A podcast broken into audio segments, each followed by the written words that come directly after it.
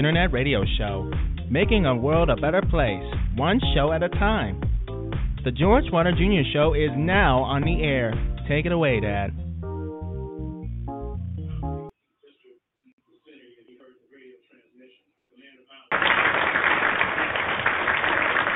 All right, welcome to the George Wilder Jr. Show on Blog Talk Radio. I've uh, I was off for a few days because I was feeling under the weather, like so many other Americans are, and uh, I'm still under the radio, okay, uh, under the uh, under weather. I'm not under the radio. I'm under the under weather a little bit. But uh, if I didn't think I can do the show today, I wouldn't have. So we'll see how it goes. Anyway, let's get right on to the news. It's Some breaking news in the city of Chicago. I, if I sound nasal, if, my voice sounds nasal, it probably is. So you know, it's it's it's it's going around, I guess. I, anyway, uh, Chicago Police Commander Paul Bauer, like Jack Bauer, but Paul Bauer, this guy was fatally shot at the Jim Thompson Center today. Before I uh, came on the air, came on the air, he was a police officer. Uh, uh, his name is um, Paul Bauer, 53 years old, and they're still talking about it uh, right now. And it's like something that the police are are are, are celebrating his life uh, just moments after he, you know, was shot and killed by some thug. Okay, okay. Um, he's 53 years old. He was of the 18th district and was f- shot fatally while he was assisting a tactical team at the state government building, the state of Illinois building, right downtown right across the street from the city hall building in in in Chicago, you know, right? I mean, the and it's ironic because the the uh, place, the, the state of the Illinois, the state of Illinois building. I'm still trying to get over this. The state of the the the Thompson Center. Actually, it's called the Thompson Center, Jim Thompson Center. He was Jim Thompson was a former uh, governor, but now we have Bruce Rauner uh, the Thompson Center, where he was fatally shot by this thug, a senseless shooting as always. Um, I do my banking there. Yeah, I, I, whoa. Lucky I didn't show up today, right? To take anything out or to put anything in. Um, anyway, it's it's it's where I bank. Uh, this place is where I bank, and uh, um, you know, so and it's closed down. I mean, they had ribbons, uh, crime scene, yellow tape ribbon all around everywhere. They was shutting down streets, blocking off this, cording off this, cording off that. Sounds like one of my novels, uh, but but this is real. This is real, and uh, at the moments after he was shot, you can see the aerial view of of other police officers, uh, paramedics. Uh, rushing to the ambulance with the guy on the gurney. He he he was on the gurney, all covered up from his foot in white sheets, uh, covered up from his you know head to toe. Uh, obviously, he was dead. I'm hearing he was shot once in the stomach and once in the head, and by the time he was uh, gotten to Northwestern Hospital, they tried to revive him. He was gone. He was totally gone. So that's a tragedy, and that's what's going on in my city, the city that I'm broadcasting the show from uh, right now, live right now. You know, but it will not be live later because it'll be podcast. But still, in all, you you get the story. Uh, this is one story that I think that should be making the rounds all around America, but somehow it didn't make the five o'clock, the five thirty um, news for some reason, uh, uh, world news. Put it that way. It made the local news, but it didn't make the international news, as I know of yet. But uh, maybe give it some time. Maybe it'll sink in that a cop was. I mean, anytime a cop is shot, it's it's bad. I mean, if it's Chicago, Detroit, Los Angeles, uh, uh,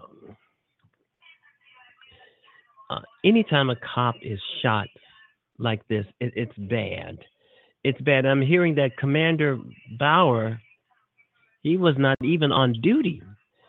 He was in town for a meeting or something, and then suddenly he heard on the radio, police radio, the traffic on the police uh, two-way radios, that something was amiss, and he jumped in to give a hand. You know, and I'm hearing that he and the bad guy struggled, and the bad guy got gotten off at least two shots. I I understand. But anyway, Chicago police officer Paul Paul Bauer fatally shot at the Thompson Center in Chicago, the place where I bank at. You know, I don't have much in there, but uh, pretty sure uh, uh, it's just the fact that that uh, I I do business at this place where this officer uh, went down, and it's it's always a mess. Uh, you know, I mean, you can have all kind of you can have all the animosity about police officers that you want. I never uh, said anything about police officers or against police officers. Anything, you know, because they do put their lives on the line every day for each and every one of us. Sometimes it feels like they're not doing enough. Then sometimes they may they may we may feel like they're doing too much, like this guy, Paul Bauer. He was off duty. He didn't have to jump in and help. He he could have he was off duty. He could have just went home and let the other cops handle it. But he was a cop's cop. I mean, if if his fellow uh, police officers are in trouble, whether he's on duty or off duty, he's going to join in to give uh, to help. And I think if I was a cop and I, I and I was in this position, I'd probably do the same thing. I would not leave my fellow cops out out uh, out without a net if I thought that I could, you know, be of some assistance. And there's more about him. He's he's Caucasian. There's more about him. An off-duty, okay, it says here, an off-duty Chicago police officer commander was shot fatally Tuesday afternoon downtown at the Thompson Center while he was helping other officers who were chasing a suspicious man. Yeah, see, he, he as I've said before, he did not have to. From the all the reports, he did not have to help them do anything. He could have just went home, you know, because he was off duty. But he decided that he wanted to help out his fellow officers, and he he lost his life, you know. And uh, the chatter over the radio when he decided to jump in and and um, help out his fellow officers, I think the superintendent was saying, uh, "Don't get hurt, don't don't get injured, don't get hurt." And suddenly this happened. Somebody did get hurt. Someone did get hurt, and uh, um, uh, and it's a tragedy. Paul Bauer, commander of the near North District, also the 18th District, was shot by a man a man at about 2 p.m. while he assisted a Central District tactical team. The officers on the team were following a man in a long black coat with a fur collar. They spotted him. They spotted the man near the near State and Wacker. Excuse me. One officer had radioed, uh, "We just wanted to do a street stop on him, and he took off on me." Okay, adding that the man was in the area with a long, with a lot of drug sales and selling and shooting on a Saturday. Bauer, who was in training near the Thompson Center, heard the description of the suspect and confronted him when he was shot. So he confronted the, sus- the suspect. I don't know if he was wearing a bulletproof brand, a bulletproof uh, vest or not. He could have been. I don't know. But I, I, I know when you, as a police officer, you don't confront, uh, you don't confront an armed suspect alone. Uh, but still, that doesn't take away the fact that this was a senseless shooting. This was a senseless shooting, and now I'm hearing that uh, he has a um, 11 year old uh, child. Okay, he was taken to Northwestern Memorial Hospital where where he was pronounced dead. The shooters the shooter is in custody. That's one of the greatest things. The guy who did this stupid crap, he's in jail. The shooter is in custody and the weapon and the weapon were was recovered. Good. They have the shooter, they have the weapon. Uh, so we'll know more about this this guy who uh, took away one of uh, Chicago's finest, uh, probably in uh, next day or so. You know, and I'm pretty sure the politicians that are running for office in and around Chicago, they're going to politicize this. You know, they're going to politicize, try to get votes out of it and stuff like that. But I, I don't think this should be politicized at all. This is a tragedy. and, and the crime in the city of Chicago uh, against cops and against the innocent is uh, out of control. I wonder if the police, I wonder if the uh, the police superintendent is still going to say things like crime is down after one of his officers is killed. Will he continue, continue to say crime is down? He, he probably will. Um, well, anyway, um, yeah, this is what's going on in Chicago, and and it's lively here. It, it I mean, what I mean when I'm when it's lively, everybody's talking about it. There was a, a parade, a, a, progression of police cars um, escorting the body of uh, this down officer uh, to the morgue. Yeah, to the morgue, and uh, yeah, I guess we when you're taking a body to the morgue, I guess we uh, know what what what's that all, about. Uh, he's gonna it's gonna be an autopsy, but um, yeah, the medical examiner's office is probably there, you know. So um, I guess that's the best place for it instead of taking it to the hospital when he's already dead. So they, uh, he's dead, so they, you know, just uh, take him to the morgue, not not the hospital, but the morgue, you know. And his family has to um, prepare for funeral and burial. Wow. Ah, oh, so that's uh, what's going on in the city of Chicago. I'm I'm pretty sure this is gonna have ripples. I'm pretty sure that this is going to be rippling through the city of Chicago and the state of Illinois for the next few weeks, if not few months uh, of the devastation and the escalation of blatant street crime. This the shooting happened in broad daylight. The criminals they will uh, they don't care uh, who they shoot. Um, they don't care about their crimes, where they committed, what time of the day. They just commit crime, crimes, because um, Chicago has another crime, and that is carjackings. I mean, wow. I mean, it's just phenomenal the the the, the number of carjackings that occur almost daily. Yeah, almost daily carjacking. So Chicago, like so many other states within America, have a crime problem.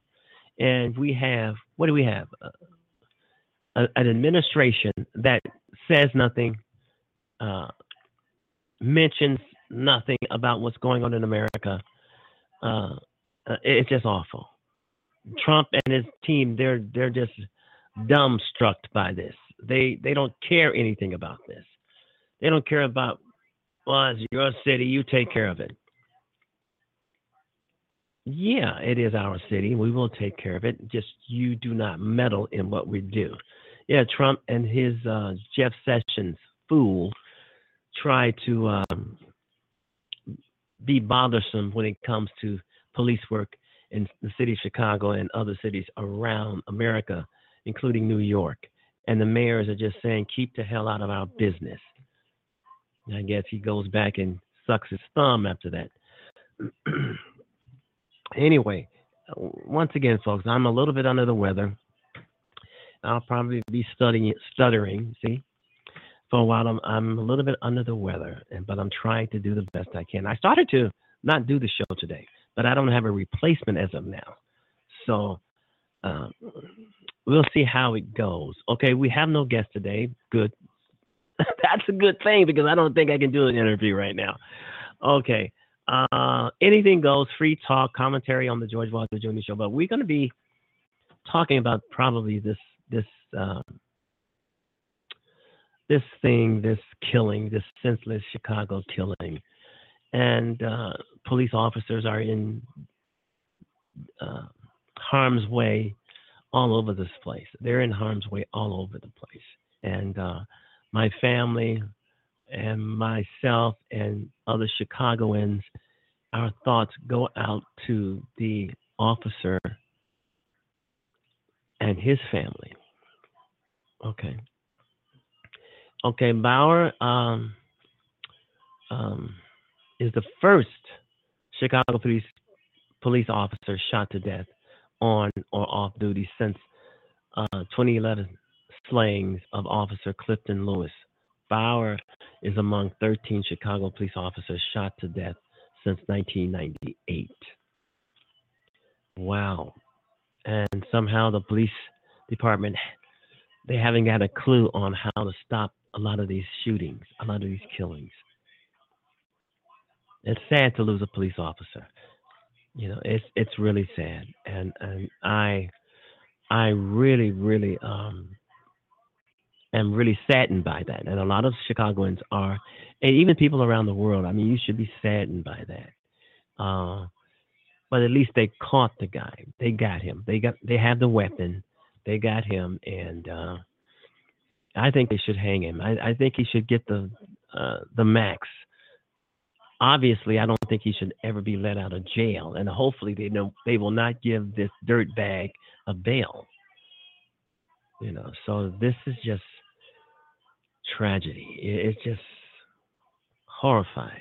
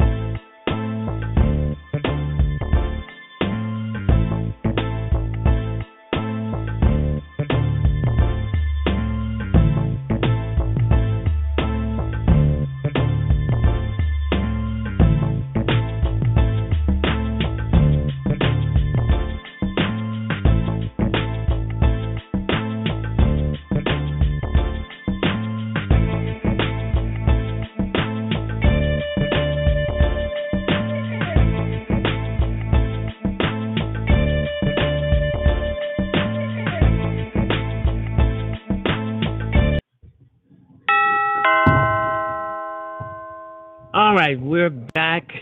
we're live this time. Okay. All right. Uh, White House train wreck over cover up. Kelly, it is so much mess coming out of this White House. It's a damn shame. But let me say, let me talk about the uh, upcoming 2018 uh, uh, midterms election. Yeah. Um, there's going to be all kind of special elections before we actually even get uh, before we even get to November. There's a lot of uh, state houses around the country that are running um, uh, people. excuse me. But most uh, and uh, the Democrats are winning. Yeah, the, a lot of these state houses, but there is a lot of people on the ballot who are, and I don't understand how they get there. But anyway, there's a lot of people on these ballots ballots who are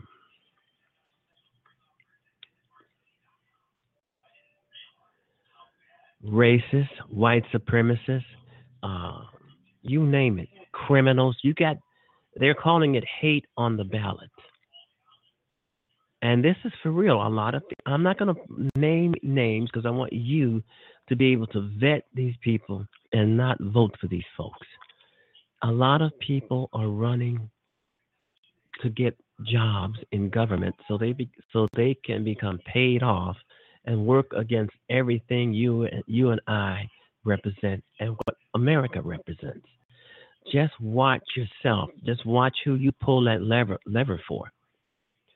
Watch out who you pull that lever for, because and always, uh, if you're a voter and you know people who vote, you guys get together and talk to one another and spread the word among everyone you know that um, to watch out um, because hate is on the ballot. And and uh, where some of these guys and girls, and some of the states where these guys and girls are running, the people, the voters of those states, they know this. They know that these uh, uh, people are on the ballot, and hopefully they'll have enough sense not to put these jackasses in office.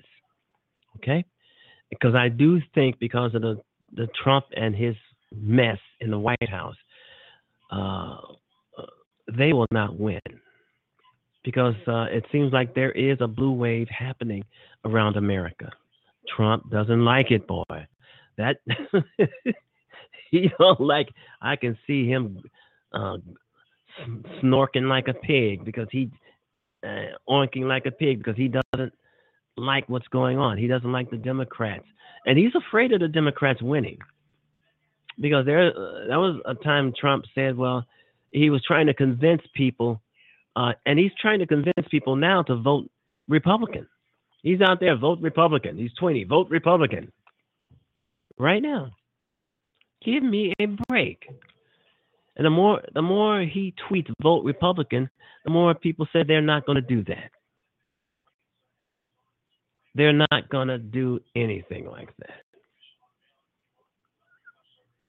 But hate is on the ballot. So, you know, eh, I could say, do not just go out and just vote for anybody. Do not vote for somebody because they have a nice sounding name. Do not vote for someone because they talk as if they know what they're talking about and they sound good. They have great oratory skills. Do not do that. Bruce Rauner has great oratory skills and he's a scoundrel. So, you know, do your research before you pull the lever for any of these guys. I don't care if it's Republicans, Democrats. Just don't go walk inside the um, voting booth and just start selecting people down the ballot that you know nothing about. It you know, try to educate yourself because you don't know who you're putting in there. People lie. I mean, people will lie, and and then they'll lie some more.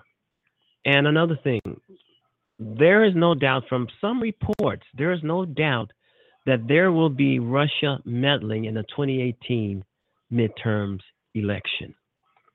You don't hear nothing from Trump on that or the Republicans because they're hoping that the Russia Russians do meddle so they can keep their jobs and then screw up America some more. You know. So be aware of that. Russia meddling in the 2018 midterms because from by all reports it sounds very very legitimate and I would probably believe it because they gave us Trump in 2016.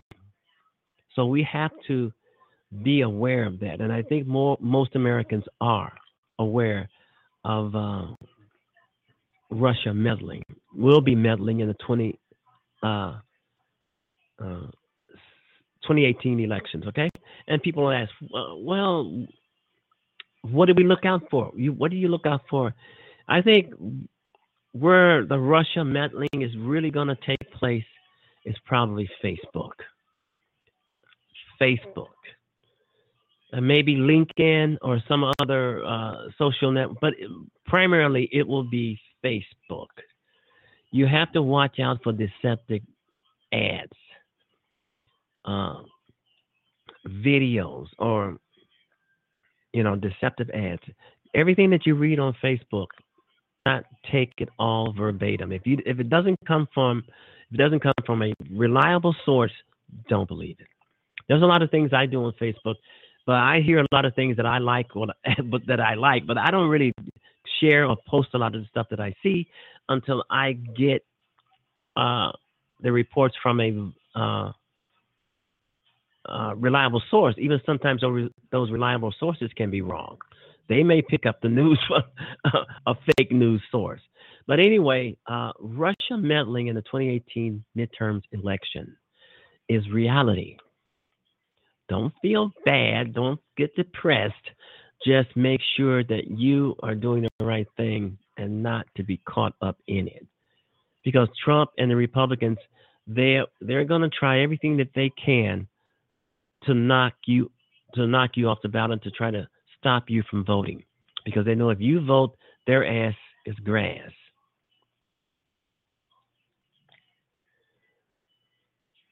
So be aware of those two things.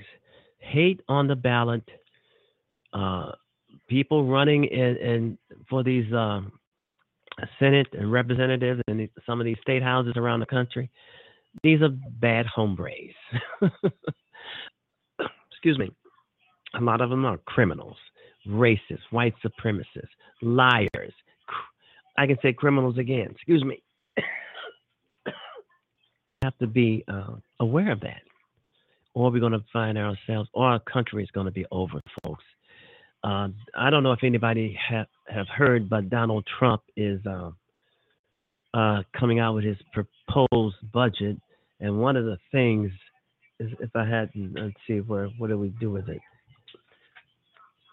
And one of the things is that Trump wants to eliminate food stamps to to the poor and replace it with box with box with a box of food. Now, I think this this is that's very scary, but I don't think it's going to happen. You know, this it's just a proposal, but it's a outlandish and crazy and dumb thing to say. People will die on the street, hunger. I mean, when he does things, does he think about children? Does he think about the elderly? Does does he think about those with disability? These people were starved to death.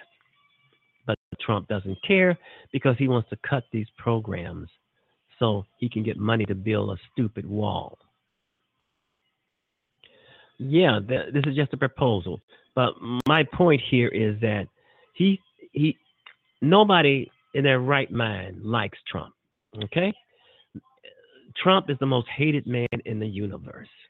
And for him to come out with a budget like this, hurting people more and more and more, just so he can give his rich buddies some more money, is is terrible. But it's good for Democrats because Democrats are going to use this in the in the midterms to uh, to win the House of Representatives and to win the Senate, because that's one of the things you don't do. You don't mess with people's food. You don't mess with their money. You don't mess with their families. And Trump is into, got his little bitty hands into everything. He's doing it because yeah, he's doing it because you don't like him. He's doing it because you didn't vote for him. He's doing it because you know that he knows that you don't like him. So he's going to come back and try to hurt you and reward his friends. That's all it's about. He's he's about to give them another tax cut while starving uh, the poor, starving the middle class. Everybody who gets food stamps is not poor. They're not poor. A lot of these folks are working. They have jobs. They're not dirt poor. So Trump is so out of touch, and his goons in the White House are so out of touch. It's it's it's mind-boggling, you know. So yeah, so th- this guy is um, talking about uh, starving the hell out of uh, SNAP recipients, and in Pennsylvania, the the uh, governor of Pennsylvania uh, uh, uh, told the Republicans there that they will not be allowed to gerrymander any district. And they're pissed off. Republicans can't win without wanting to cheat. One of the Republicans uh, there said that uh, they should be allowed to gerrymander because they Democrats shouldn't be allowed to win offices. What a hell of an excuse to want to cheat. And the Supreme Court struck it down, and now the the mayor of Pennsylvania struck it down. But you think them cheating ass Republicans are going to go away? This is going to spark a blue tsunami. I've said this many times. These people, the Republicans, are a criminal enterprise. And that enterprise starts inside of the White House. This is a criminal enterprise. There is no doubt about it. Trump is the mafia boss. And I think it it's totally true that Trump affects everyone around him with corruption. I think that's true. I think that's true. All right, you've been listening to the George Wilder Jr. Show on Blog Talk Radio. I'm still a little bit a little bit under the weather. This is my first day back for this week, and uh, we don't we do not have a guest on the show today. I didn't book anybody for today, so because uh, I didn't know if I can actually do an interview. uh, but it seems like I'm you know whatever. Anyway, uh, this is the George Wilder Jr. Show on Blog Talk Radio. Yeah, I have the flu. What can I say? but I think it's subsiding now. At least I'm hoping it's subsiding. I don't, I have it, but I don't think it's a real severe flu. But I can hear people saying, "Well, George, if you have it, even if it's not severe, don't uh, go to the doctor." You know, and if I call the doctor and the doctor says, "Well, George, it's not that severe, so stay home because you we don't want you to give it to someone else." So it's it's like a, a double-edged sword. You do you do you don't, you know. So I don't think I we I mean um we do get our flu shots every year. But I don't know what happened. Maybe it wore off or something. Uh, we do get flu shots every year, and I do recommend to anybody to get flu shots. They work, people. They do work. Okay. Uh, but George, you got the flu. It must didn't work.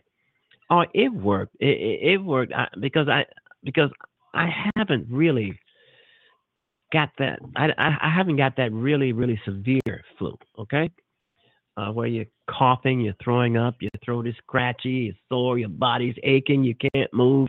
You know, it, it's a light flu, but you have to take in consideration that it's been a really really cold winter, really cold, snowy. Uh, winter and you find yourself having to you know go outside to do this do that do that go to work go to school uh, run errands grocery shopping you know just shopping in general you have to be out there you know and uh, whether you're driving or, or, or on public transportation you're still you're still in the elements and you're still subject to uh, uh, getting the flu, especially if you did not have a flu shot. And that's why I always try to stress to people dress properly. If you're in a, uh, it's 30 or 40 below zero every single day and it gets colder at night, and if you're outside, dress properly. You know, I still see people not dressing properly. You know, uh, sometimes I want to go up to them and say, shake them. Go put on a hat. Go put on some goddamn clothes. It's cold out here. But but you know eh, that's not going to happen. not with me anyway. But uh, because there, it's true. I mean, if you get the flu, if you get sick, and the, and the flu is a, an epidemic. It's an epidemic, if I can say epidemic. It's an epidemic. I mean, people are dying from the flu. This is a serious thing. So if you get the flu, one of the things you're going to do, you're going to take it to school with you. You're going to take it to work with you, wherever you're going, and then you're going to affect others around you. That's how it becomes an epidemic. And all because you refuse to dress properly, because you think you're cute, you have something to show. Uh, that wind is going to tear your butt up. Dress, close up your coat, button up your coat, put on a hat or a hood, gloves. I've seen people out here um, without any socks on, gloves. they have gloves, but, but they won't put them on. it's crazy. And I've seen senior citizens come out of their apartments and out of their homes with nothing on their heads. And I'm going, it's cold out here. Where are you? What? But the thing is, I mean, dress properly for the cold. Uh, you may not make it back home. You know, the, this flu, this uh, season for flu is not joking. People dying, children are dying. It's a serious matter. Dress appropriately. And when you're out there, try not to be out there for too long. Because if you're out there for too long, it doesn't matter how much clothes you have on. You're going to freeze. You're going to get cold. So uh, dress properly for the weather until summer gets here. Boy, I can I can just see summer now. We can just imagine summer now, but right now we're in the depths of winter, and I'm hearing that uh, the weather is going to get uh, better down the um, down the road. But anyway, uh, uh, dress for this weather. Weather. It's it's not kidding. It's not a joke. Uh, you can die from it. You know. You know. Dress up. Keep yourself warm, so you can live and look beautiful for the summer weather. All right, you've been listening to the George Wilder Jr. Show on Blog Talk Radio, and uh, since this is still, this is still, um, what's this, um, Black History Month, and uh, I just love to do this Martin Luther King "I Have a Dream" speech. You probably heard it a thousand times. I have too, but it's always uplifting, and it's always um, riveting to me. And I'm going to do it again and uh, it's called uh, "I Have a Dream" speech, 1963, Martin Luther King. And I'm gonna, as always, I'm gonna uh, play it in its entirety. Here we go again, folks. Um, celebrating Black History Month, not week, uh, Black History Month. Here is Martin Luther King once again on the George Wilder Jr. Show, and his uh, most famous speech ever, "I Have a Dream."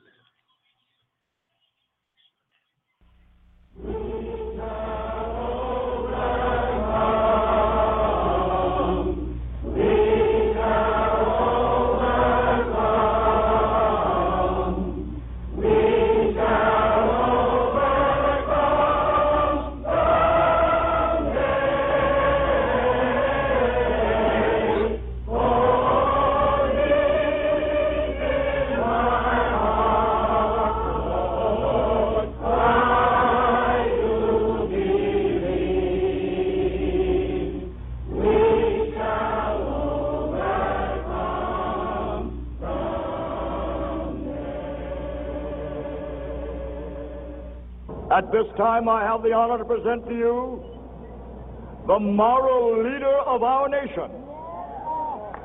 I have the pleasure to present to you Dr. Martin Luther King, Jr.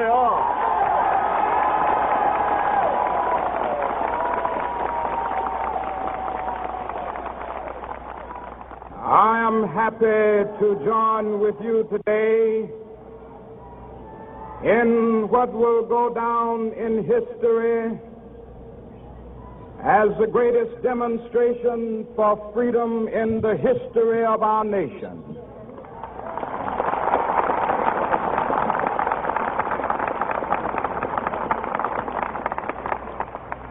Five score years ago, a great American in whose symbolic shadow we stand today signed the Emancipation Proclamation.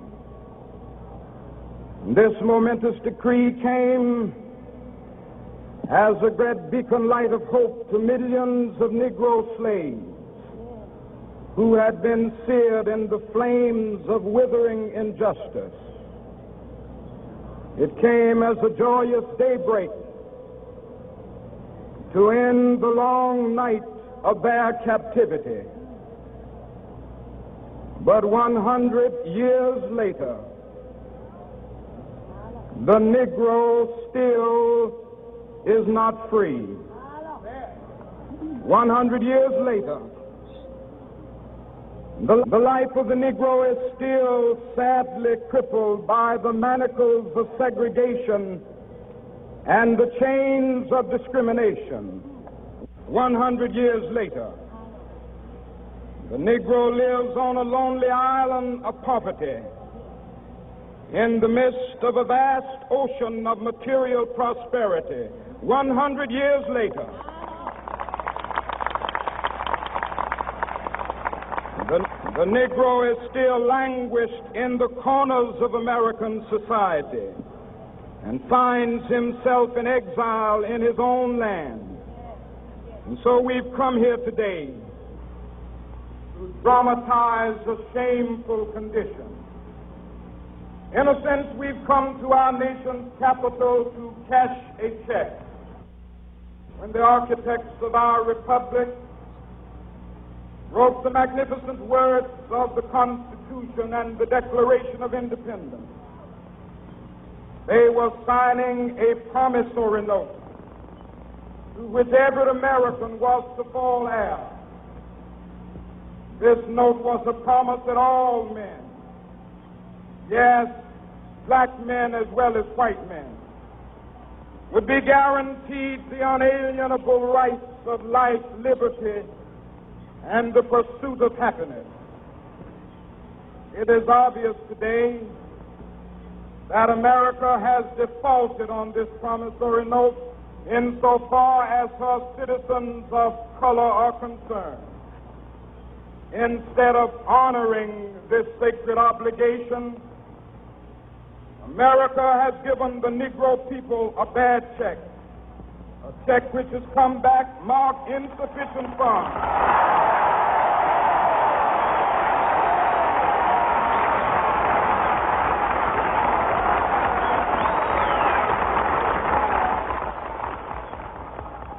But we refuse to believe that the Bank of Justice is bankrupt.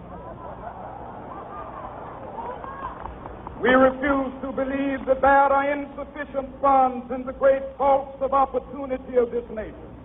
So we've come to cash this check, a check that will give us upon demand the riches of freedom and the security of justice.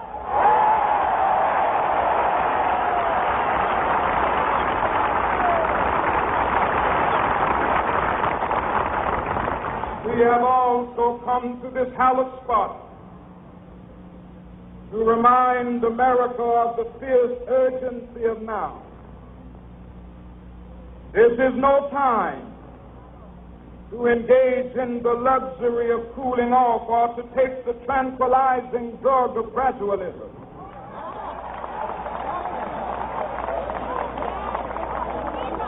Now is the time to make real the promises of democracy. Now is the time to rise from the dark and desolate valley of segregation to the sunlit path of racial justice. Now is the time to lift our nation from the quicksands of racial injustice to the solid rock of brotherhood. Now is the time to make justice a reality for all of God's children. It would be fatal for the nation to overlook the urgency of the moment. This sweltering summit of the Negro's legitimate discontent will not pass until that is an invigorating autumn of freedom and equality. 1963 is not an end, but a beginning. Those who hoped that the Negro needed to blow off steam and will now be content will have a rude awakening if the nation returns to business as usual.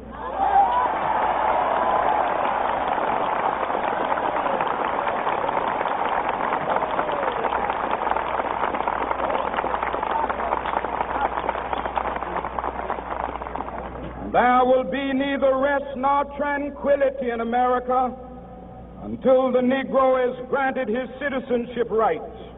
The whirlwinds of revolt will continue to shake the foundations of our nation until the bright day of justice emerges.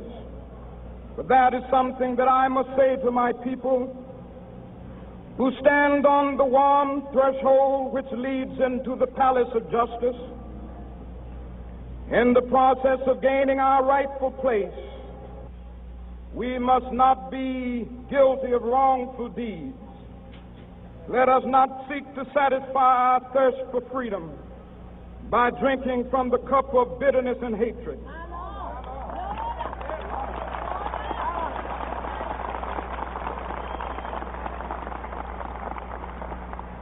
We must forever conduct our struggle on the high plane of dignity and discipline. We must not allow our creative protests to degenerate into physical violence. Again and again, we must rise to the majestic heights of meeting physical force with soul force. The marvelous new militancy which has engulfed the Negro community must not lead us to a distrust of all white people.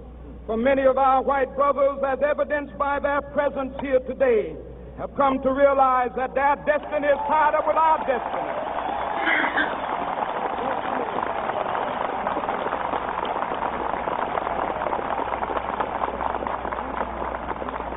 They have come to realize that their freedom is inextricably bound to our freedom.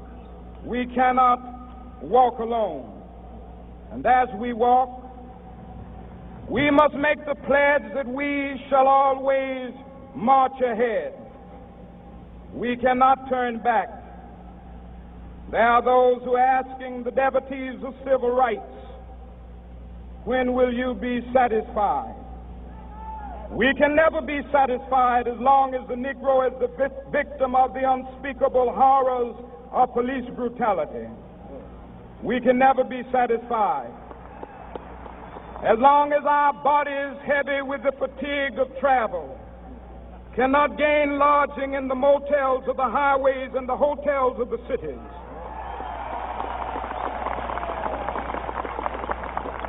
We cannot be satisfied as long as the Negro's basic mobility is from a smaller ghetto to a larger one. We can never be satisfied as long as our children are stripped of their selfhood and robbed of their dignity by signs stating for whites only.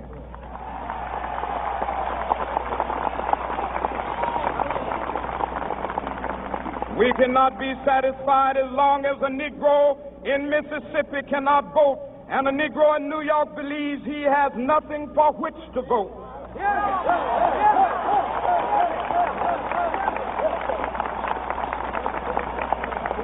No, no, we are not satisfied, and we will not be satisfied until justice rolls down like waters and righteousness like a mighty stream.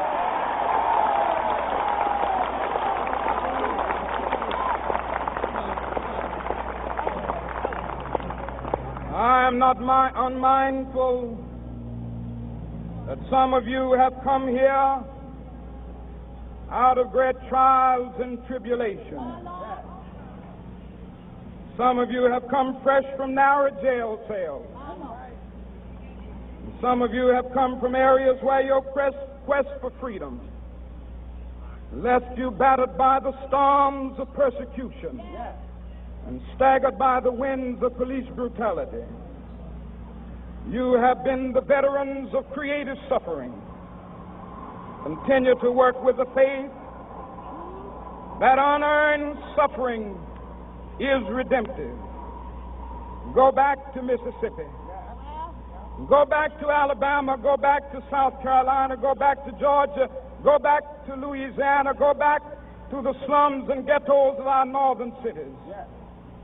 Knowing that somehow this situation can and will be changed. Let us not wallow in the valley of despair.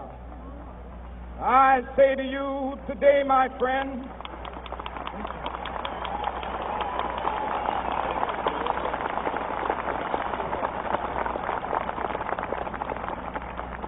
so even though we face the difficulties of today and tomorrow, I still have a dream.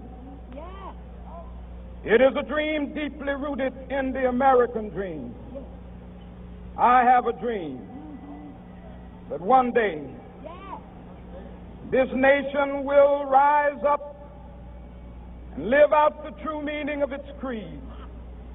We hold these truths to be self evident that all men are created equal.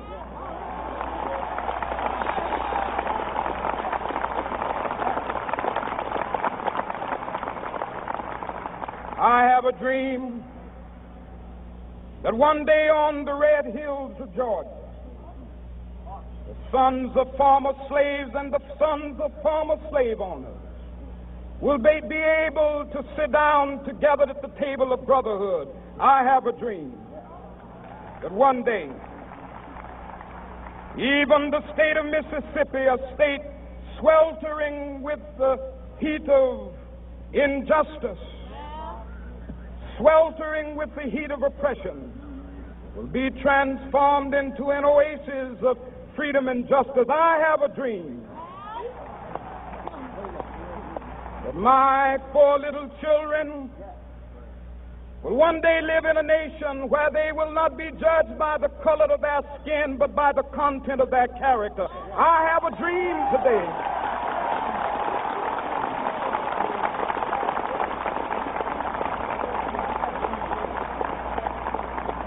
I have a dream that one day down in Alabama with its vicious racists, with its governor having his lips dripping with the words of interposition and nullification. One day, right there in Alabama, little black boys and black girls will be able to join hands with little white boys and white girls as sisters and brothers. I have a dream today.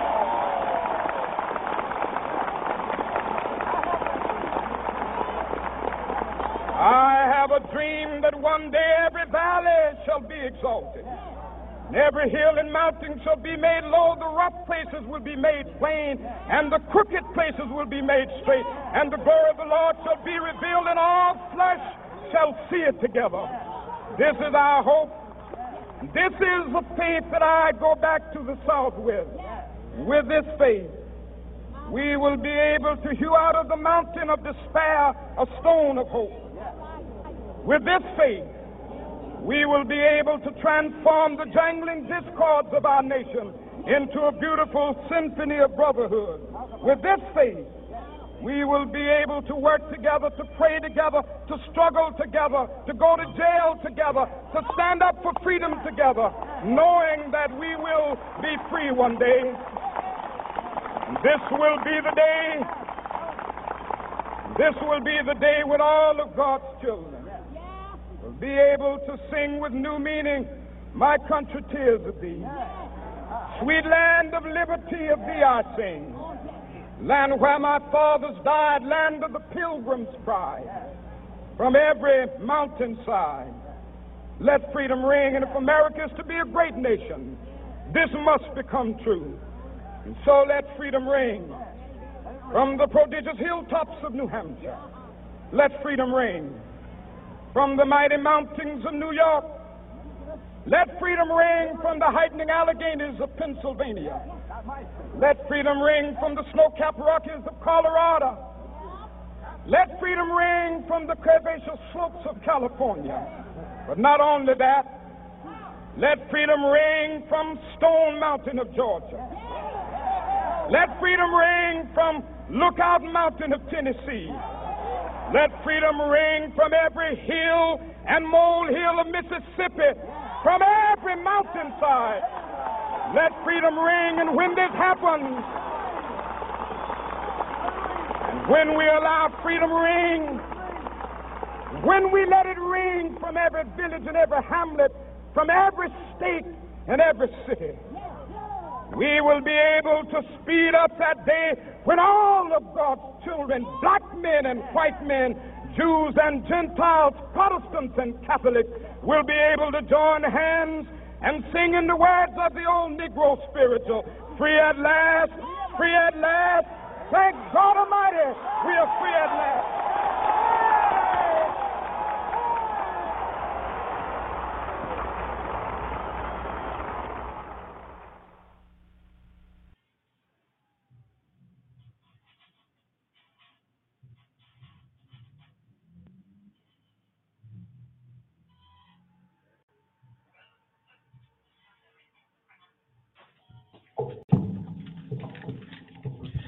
All right, that was Martin Luther King. I have a dream speech. It ended a little sooner than I thought. All righty, welcome back to the George Wilder Jr. Show. Uh, a little dead air there, not much. I would presume not much.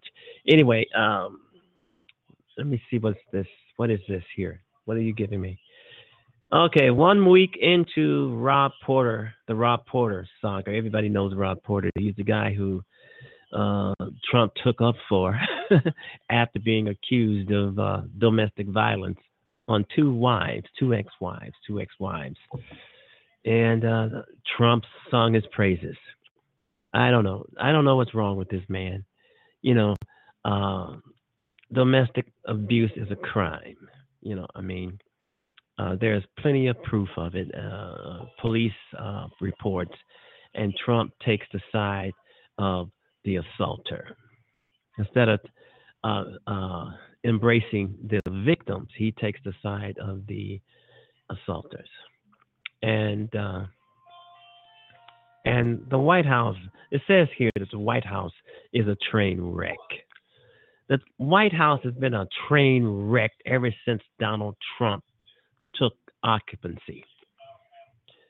And it, it will remain a train wreck as long as he's there. And folks, you got to remember one thing the White House belongs to you and me, not Donald Trump. But he thinks he's king. He thinks he's he, he thinks he's uh, a dictator or Hitler wannabe. I, I used to dismiss uh, uh, those claims when I would hear them sparingly, but now I do not. This guy, eh, I don't know.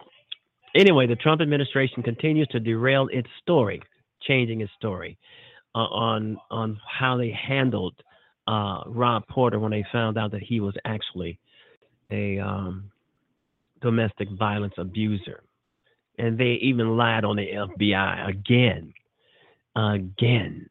These people can't get their lies straight, but they keep coming out with the lies, but they're bent. And usually we uh, find out that they're lies. And Trump keeps on lying. His staff keeps on lying. The people around him keeps on lying. But the American people, we know better. We know better. In these upcoming elections, we're going to wipe all those Republicans out because – they're nothing but a criminal enterprise within the United States. Donald Trump once said that the media was the enemy of the American people. Donald Trump has always been the enemy of the American people. That's the enemy. That's the guy we have to watch out for. Not Russia, not Iran, not Korea, but our own Donald Trump. That's a damn shame, but it's true. Okay, excuse me, something in my throat here. Uh, White House press secretary. Oh, this this woman here is is is not interesting at all. Okay, White House press secretary Sarah Huckabee Sanders stalled her press briefing on Tuesday by bringing out Transportation Secretary Elaine uh, Chao to tout pre- President Donald Trump's infrastructure proposal. Give me a break. Trump shouldn't be I wrote this Trump shouldn't be allowed to implement anything. He shouldn't be allowed to pass legislation. He shouldn't be allowed to make policy because he has all of these investigations in his ass. I mean, he shouldn't be allowed to do anything. He shouldn't even be allowed to propose anything. And it, it's just but we have a what rogue Congress. We have a, a criminal empire in Congress who's protecting him.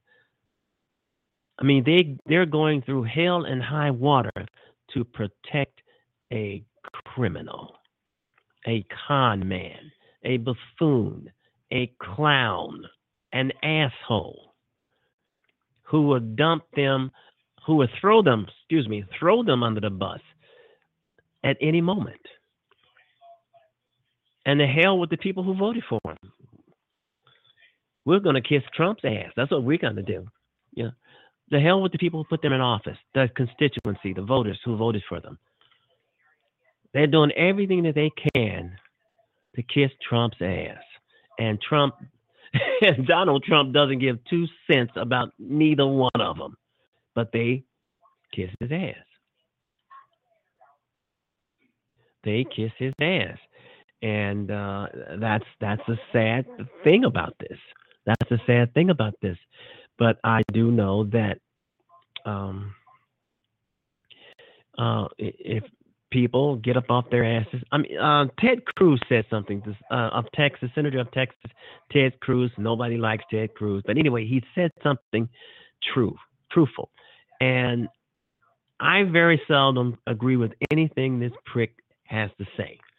But he said something. It was reported in the media, and uh, I'm pretty sure it's true because it sounds like it can be true.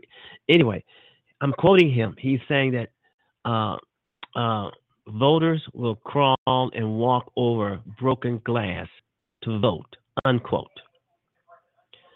He said voters will crawl, walk over broken glass, crawl, or something like that, to vote this uh, uh, November. And I want to say he's right. Not just broken glass.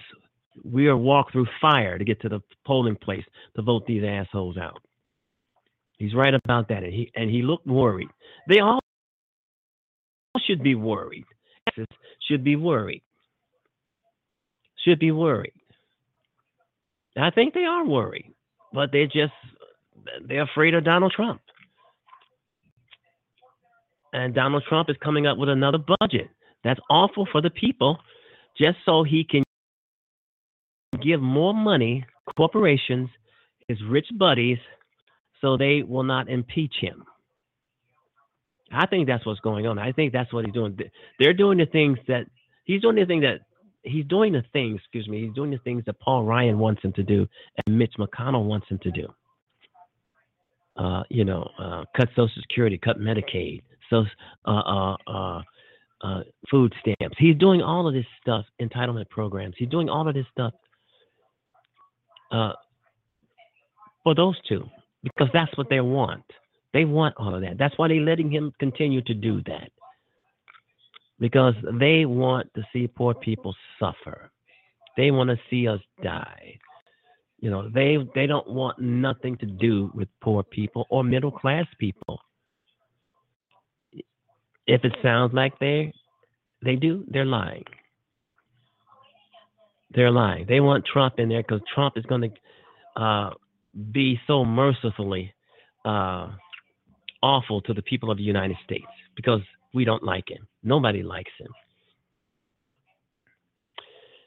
Uh, but I do believe there will be a tsunami coming uh, um, uh, a few months from now. Okay, White House Press Secretary Sarah Huckabee Sanders stalled her press conference brief, brief briefing, press conference briefing on Tuesday. I need my glasses. By bringing out uh, Transportation Secretary Elaine Chao to tout President Donald's inf- infrastructure. But what it was supposed to be about infrastructure week had already been preempted and derailed after the White House be- began the week, as it often does, with a self inflicted crisis that continues to expand. And that's true. White House, the White House uh, steps on his own foot every time, and then they're trying to explain that shit away, and it ain't working. All right, Staff Secretary, I talked about this uh, earlier. Staff Secretary Bob Porter resigned from the White House last Wednesday, one day after the Daily Mail and The Intercept reported that he allegedly behaved violently with both of his ex wives, and one of his ex wives sported a beauty I mean, she had a great looking black eye. And uh, there was no way the White House could get out of that. I'm pretty sure they tried to lie their way out of that. They always do. okay, day, day after the day, administration. Okay, day after day, administration officials have extended the saga by putting forth conflicting narratives, lying. They can't get their lies straight in the White House about anything. But they keep on lying and providing no clarity on key questions, and from why Porter was allowed to temporary uh, allowed a temporary security clearance to when top officials, especially Chief of Staff John Kelly, learned about Porter's alleged abuse. Give me a break. They knew about this guy. they knew about his uh, uh, domestic violence abuse. The FBI just got through saying that on Capitol Hill. They knew about it. And I'm pretty sure that the FBI is tired of Donald Trump and his goons in the White House lying on them. Lying on them constantly. I would think one of the biggest things in the world would be, would, uh, excuse me, one of the biggest things in the world no one would want to do is pick a fight with the FBI, the Department of Justice. Donald Trump seems to do it all the time. And it's basically called obstruction of justice. Donald Trump has obstructed justice in plain view so many times it's not funny. He's guilty probably money laundering. He's guilty of collusion with Russia, all of this stuff. Because why do I say that? Because we all know that it's in his behavior, it's the way he behaves. He behaves like a guilty person behaves like someone who just got their hand caught in the cookie jar and trying to ease his way out of it. Something is going to bring Donald Trump down. He cannot, there's no way the Republicans can continue to protect him. They're going to do their best. But something is going to, something, I mean, Donald Trump has got too much on him not to be brought down real soon. I'm hearing indictments are going to be handed down from the Bob Mueller investigation uh, sometime in spring 2018. Okay, that's what I'm hearing, and a lot of people are. Uh, whether that's going to come up, come to fruition, I don't know, but I sure hope the hell so. You know, uh, Donald Trump, I don't think is going to dance around any of this stuff and get out of it. He's got so much.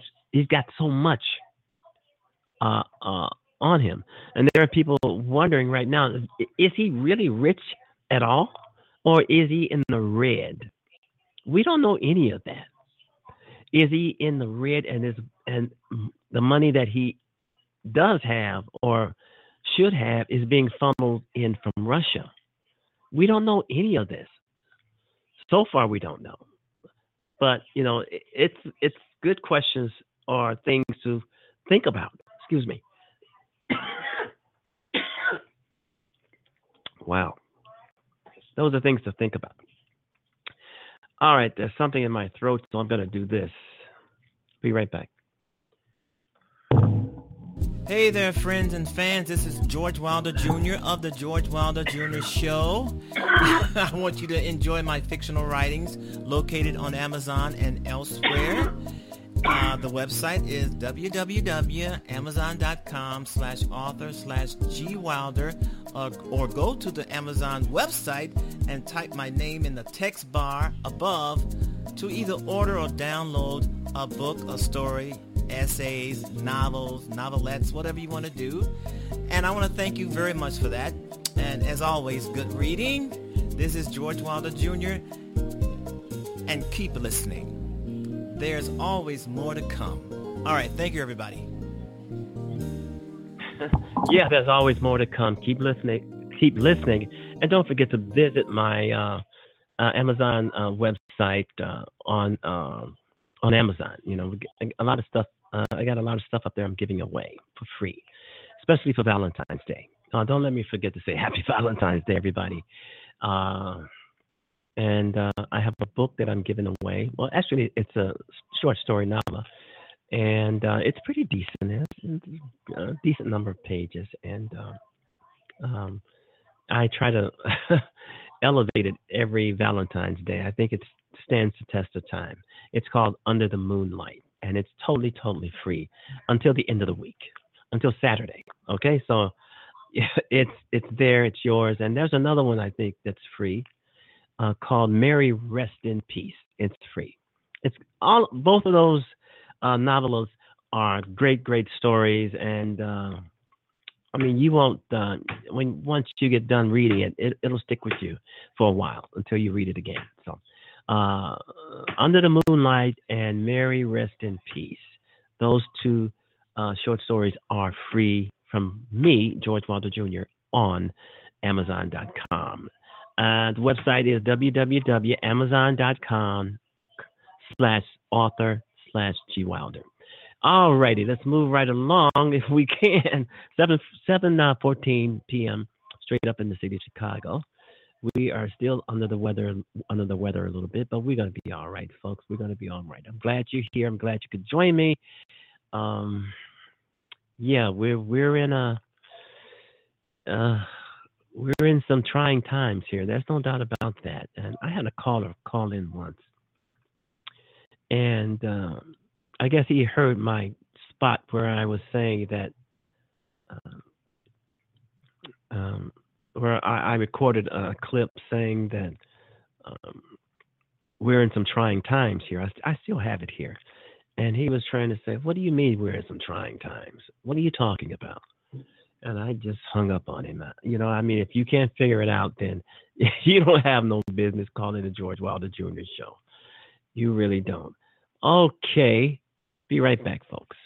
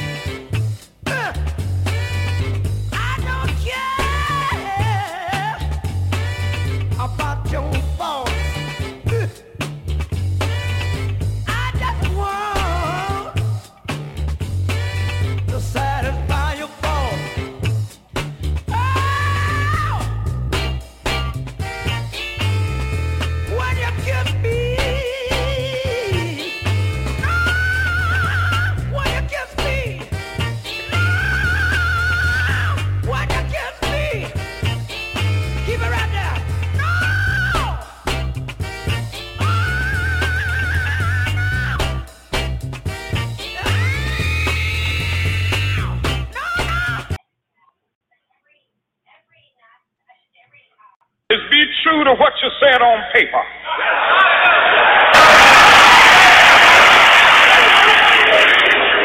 If I lived in China or even Russia or any totalitarian country, maybe I could understand some of these illegal injunctions.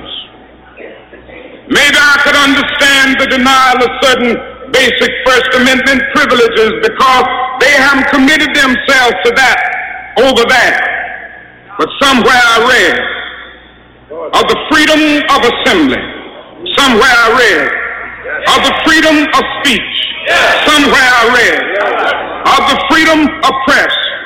Somewhere I read that the greatness of America is the right to protest far right.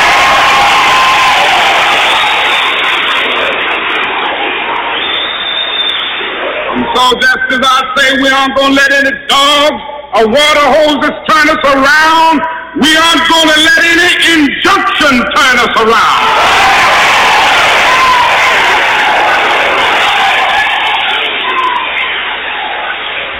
Well, I don't know what will happen now.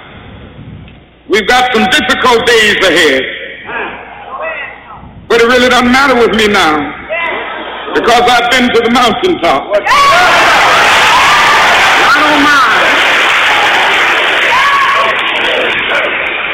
Like anybody, I would like to live a long life. Longevity has its place. But I'm not concerned about that now. I just want to do God's will. And He's allowed me to go up to the mountain.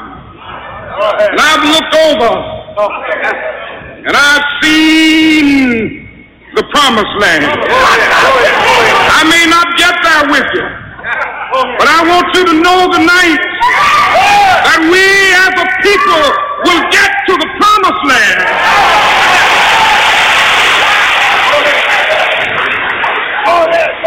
So I'm happy tonight. I'm not worried about anything. I'm not fearing any man.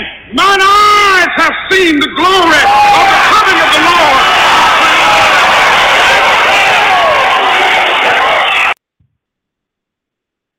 Uh, uh, that's always riveting. I always love listening to Martin Martin Luther King, and I will be uh, focusing on that particular I have a dream speech throughout the month of uh, Black History Month, and uh, because I think that's the best part of uh, Black History is when King was alive and he was, uh, you know, and um, in case you, some of you out there don't know who Martin Luther King is or was, was more likely, he was he was a civil rights leader. I mean, he came of age, I believe, in the 50s um, during the Rosa Parks. Um, saga where she was told to sit sit in the sit at the rear of the bus and she refused and and she they called the police on her. She went to jail. And that's when uh, the world uh, first heard of Martin Luther King. And I think this was back in 1955 and he was assassinated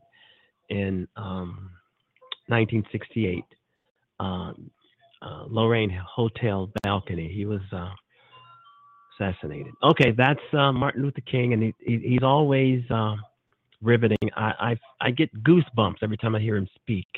So we'll be doing that on the show um, uh, every so often throughout um, uh, February because it's um, Black History Month, and I actually I actually think uh, Black History Month month is not celebrated in a way where it used to be. I think something's wrong there. So. All right, you've been listening to the George Wilder Jr. Show on Blog Talk Radio.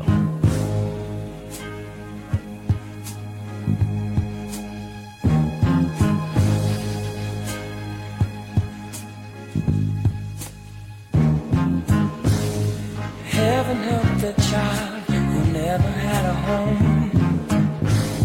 Heaven help the girl who walks the streets alone. Heaven help the roses the bombs begin to fall.